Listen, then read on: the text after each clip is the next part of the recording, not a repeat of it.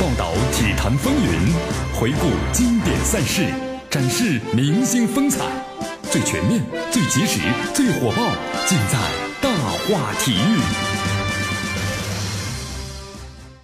好，这里是大话体育，欢迎大家继续锁定 FM 九十六点七，继续关注呢绵阳广播电视台新闻广播。那咱们首先进入的是综合体育啊，二零一八世界羽联的世界巡回赛中国公开赛啊继续进行，中国队有多人呢进入八强，陈龙呢和石宇奇联手呢闯入的男单八强，陈雨菲呢还有何冰娇和高仿杰一起呢进入了女单八强。同时在这个双打比赛中啊，中国队有多队的组合呢都晋级了，中国队两队呢就是男单呢一同的赢球，陈龙在场上呢完全压制丹麦老将约根森，用了三十四分钟就以二十一比十、二十一比五直落两局轻松的获胜。好，同时呢，二零一八中国公开赛啊，在常州昨天展开了第三天的角逐。在男单八分之一决赛中啊，丹麦选手呢阿森尔森以零比二赋予了亚运会中表现出色的印尼选手呢金廷，那么无缘是八强。赛后呢，阿森尔森透露自己的身体状况呢非常的不好，他说呢，哦，我呼吸有点困难。其实呢，后来表示他的病就是哮喘病。好，昨天呢，这个在日本的东京啊。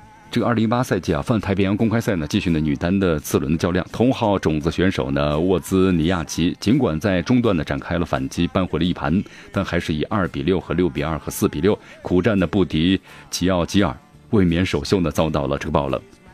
这意大利的姑娘呢，成功锁定了最后一个八强的席位，同时将和持这个外卡的亮相的前世界第一轮的阿扎伦阿阿阿扎伦卡争夺呢半决赛的门票。好，现在亚运会的比赛呢结束了啊。那么孙杨得到了一段难以的、很难得的休假期。昨天的话，他来到了上海体育学院，以新生的身身份啊，新生的身份，开启了运动人人体科学专业的博士生活。他说：“我可以免费教他游泳。”在开学典礼上，他引得这个此番的开场白，向一千六百多名的二零一八级的新生们表示友好。在开学典礼之后的经验分享会上啊，他不止一次请求大家把他当做一名的普通的学生。对于即将开始的新的学业征程，孙杨呢表示自己会向想着最好的方面去努力，不会给自己留下遗憾的。好，在昨天呢，国际田联在官网上发布的消息，就是呢，发表了运动员委员会写给呢国际反兴奋机构的一份公开信，包括呢像宝拉、拉德克里夫在内的很多世界知名的运动员表示坚决反对啊解禁俄罗斯反兴奋剂机构及其呢前体育部长。好解禁啊！其实这个说起这个反兴奋剂的话呢，就大家在这反，但是呢，为什么有这么多运动员都在使用兴奋剂？你看看，这是查出来的，还有一些是没有查出来的啊。其实不管是在很多国家都在用，因为使用兴奋剂啊，都是在这个体育圈中啊，都是就是没有没有公开的秘密，但是呢，都知道的秘密。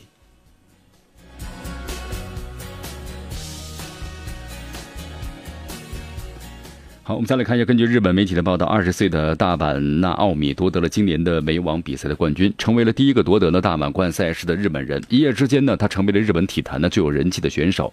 那么这也让很多人开始担心，两年之后的东京奥运会能不能够呢顺利代表呢日本参战。能够在决赛中啊战胜曾经拿到过两个二十三个大满贯的小威啊，这个大阪奥纳米的实力是有目共睹的。他的未来呢也被认为是有无限的提升空间。那么瞬间呢吸引了大批的赞助商啊蜂拥而至。在颁奖典礼上呢，面对观众的嘘声，他的回应呢也是大方得体，用英文呢说道：“我知道大家呢是应该是应援小维的心情啊，真的很对不起。那么如此高的情商也赢得了一片喝彩。”好，昨天有这么一个消息啊，说根据相关媒体的报道啊，在蔡振华离开了足协主席一职之后呢，现任篮协主席啊姚明成为了候选人之一。哼，很多人说哟，这姚明可以当啊，很多包括大 V 啊都做出了相应的评论。但是随后的话呢，体坛周报向中国篮协求证了一些消息，相关的负责人呢对此进行了辟谣，同时呢说这纯属是假新闻。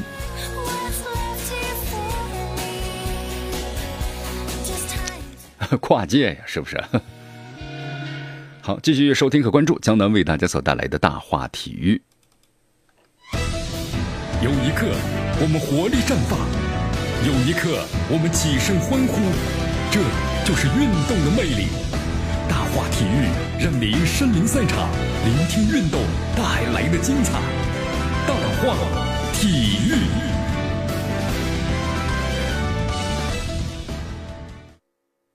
继续锁定和关注江南为大家所带来的大话体育，继续锁定 FM 九十六点七绵阳广播电视新闻广播来继续关注我们的节目。关注下面的消息啊，国际足联昨天呢公布了九月份最新的国家队的排名，中国队的又下降了一位啊，最新排名是七十六位，积分呢是一千三百一十三分，这是国足呢近一年的最低排名了。成绩不好，排名就低嘛，很正常的。国足排名的话呢，在亚洲依然是排在了第七位。国足的话呢，本周有本个月啊，两场热身赛，其中零比一不敌卡塔尔，零比零平巴林，战绩不佳，所以说这个排分呢肯定就要很低，所以说呢排到了第七十六位。在亚洲方面的话，伊朗、澳大利亚、日本还有韩国、沙特阿拉伯和叙利亚排在了国足的前面。中国队十月份呢还要和印度呢和叙利亚进热身赛，那么里皮的球队啊有望是提振积分。好，咱们说一下在十月份的时候呢，和印度队这场比赛吧。为了备战亚洲杯啊，中国国男足国家队呢，十月十三号在江苏的苏州和印度国家队要进行一场的中国支队的国际足球赛。在国际赛场上啊，中国男足呢很少和印度碰面啊，后者呢也多了一分的神秘感。这印度足球其实还是不错，因为亚运会上获得过好几次这个冠军。在国际足联的排名当中呢，印度是上升到了九十六位，亚洲队啊。就是是排在呢第十四位啊，中国队呢目前排名是第七十五位，亚洲是第七。两年前的印度的国际排名还在一百七十三位，但在此之后的话呢，印度在足球领域，特别是做出了很多建设啊，梯队建设、国家队建设上做出相当可观的努力，所以成绩呢也是蹭蹭蹭的就上来了。你看，有一组数据啊，今年三月份的亚洲杯预选赛上，印度呢在小组赛中力压是缅甸，还战胜了亚洲杯上呢和中国队分在同一小组的塔吉克斯坦队，最终以小组第一的成绩的突围了，取得了二零一九年阿联酋亚洲杯决赛圈的参赛资格，能够进入亚洲杯决赛圈，这个印度的实力不可小觑呀，是吧？同时，在印度的六月份本土所举办的四国邀请赛上，印度呢是五比零大胜了中国台北，在那场比赛中啊，现场球迷。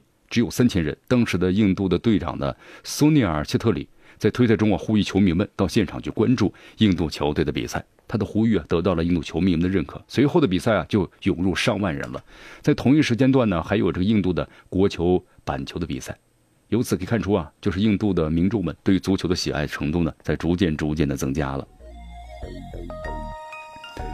虽然在印度国内足球的发展呢比不上这个板球和曲棍球，但是印度的话呢在亚运历史上啊，两次夺得过金牌，是不是完全不一样吧？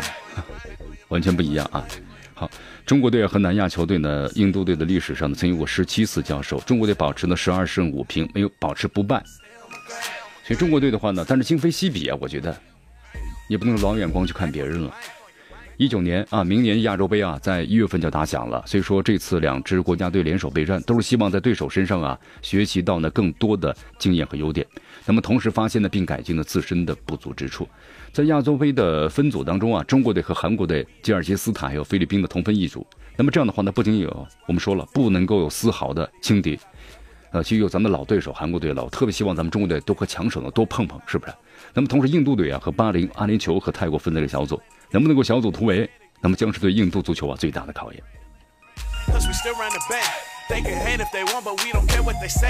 好，咱们再说一下亚冠啊，亚冠在澳门主场的话呢，零比三不敌鹿岛鹿角之后啊，天津权健没有能够实现呢主场翻盘的目的，最终总比分呢是零比五遭到了对手的淘汰。作为一年级新生的亚冠之旅啊，最终止步在了八强的位置。从今年一月的亚冠联赛资格赛开始，权健一路走来呢，先是提前一轮从小组赛中出线，还是不错。晋级到十六强，在直接面对呢中超球队广州恒大的八分之一决赛，权健虽然没有能够战胜广州恒大，但是凭借呢客场进球的优势挺进八强了，也不错。每一次晋级啊，对于这支呢第一年就参加亚冠联赛的球队来说，那都是书写球队的历史。在中超时代以来啊，之前只有两支球队中超球队在第一次参加亚冠呢就闯进了八强，那就是一二年的恒大，一六年的上港队。作为本次。这个赛季啊，中超最后一支征战的亚冠的球队，天津权健的亚冠之路走的呢并不容易，再加上呢本赛季一路上呢遭遇有天灾人祸，所以权健呢很难维持像上个季一样的强势，甚至在结束了亚冠之后啊，还要为保级而战。权健董事长呢，束昱辉也在接受了这个事实。他说的球队面临的问题啊，不想给球队的球员太多的压力。他目前最想就是说的、想得到的是，吸取呢今年在引援和外援管理上的问题，对明年的引援呢提前要做好这个准备和打算。好，咱们再说一下下面的消息啊。上海八万人的体育场，作为呢广州恒大呢无法跨越的一道坎儿，是不是？广州恒大队这次，哎呀，输了啊！吴磊闪电进球，埃尔克森的一剑封喉。这场被万众的期待的比赛，最终是以上港主场的二比一获胜而告终了。你看双方的差距，现在呢在积分榜上是拉到了四分。那么即使如此的话呀。恒大主帅卡纳瓦罗还是非常的乐观的。作为主帅，你肯定要乐观的。如果你要是自己都没有信心了，那整个球员们的心态就完全崩盘了。他说：“其实我们和上港队的差分只有呢一分，是真的乐观还是强装镇定呢？这要等到第二回合才知道了。因为再拉开三分的话，那可能恒大就很难追得上了啊。”你看，在去年的八月份，在这块场地上啊，上海上港呢在亚冠淘汰赛中四比零击败了恒大，这是恒大舰队史上最大的惨败。当然呢，因为这种比赛的比分呢太震撼了，所以恒大在足协杯啊输给了上港的一比二，就显得是非常的索然无味了。其实呢，在比赛之中的话呢，我们就说了，恒大的主场呢有一个什么的气壮山河，是不是？四比零，双方进入加时赛呢各进一球，点球决战中，恒大呢输给了上港。呃，足协杯的话呢，恒大是输了一比四，主场雪耻的 愿望彻底落空了。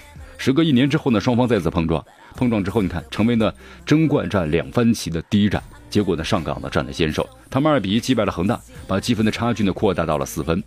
那场零比四呢和这场的一比二有何不同呢？最大的不同就是人员的问题了。当时的恒大保利尼奥呢刚刚离开，留下了巨大的真空。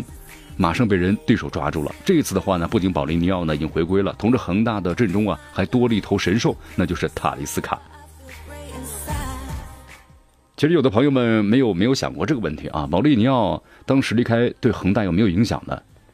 斯科拉里呢在赛后私下里说，如果他保利尼奥不走的话，我们绝对不会这么被动的，输的呢不会这么多，就说明这外援在中超球队当中啊作用太大了啊，牵一发而动全身呢。面对一个曾经的蹂躏过自己的对手，你看再次相遇，恒大队员们呢想复仇，这心里呢可想而知。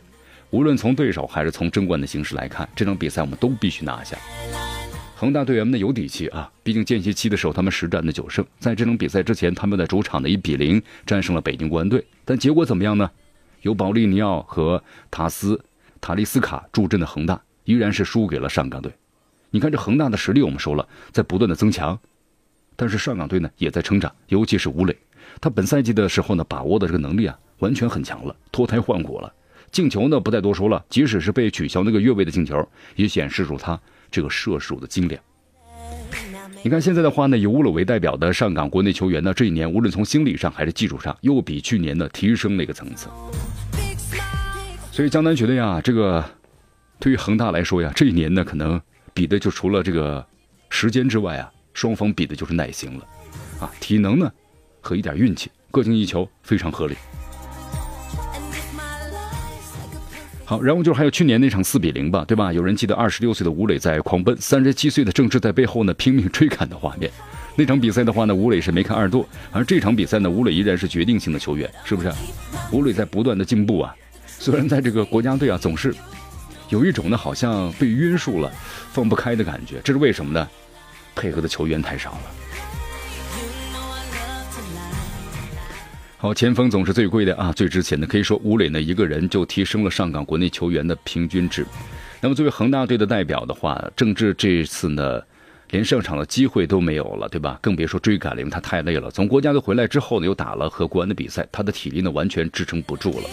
卡纳瓦罗说：“他说，郑智的在和国安的比赛中啊，进到二十多分钟，腿部就出现了严重的不适。可以说，郑智呢是咬着牙完成了和国安队的比赛。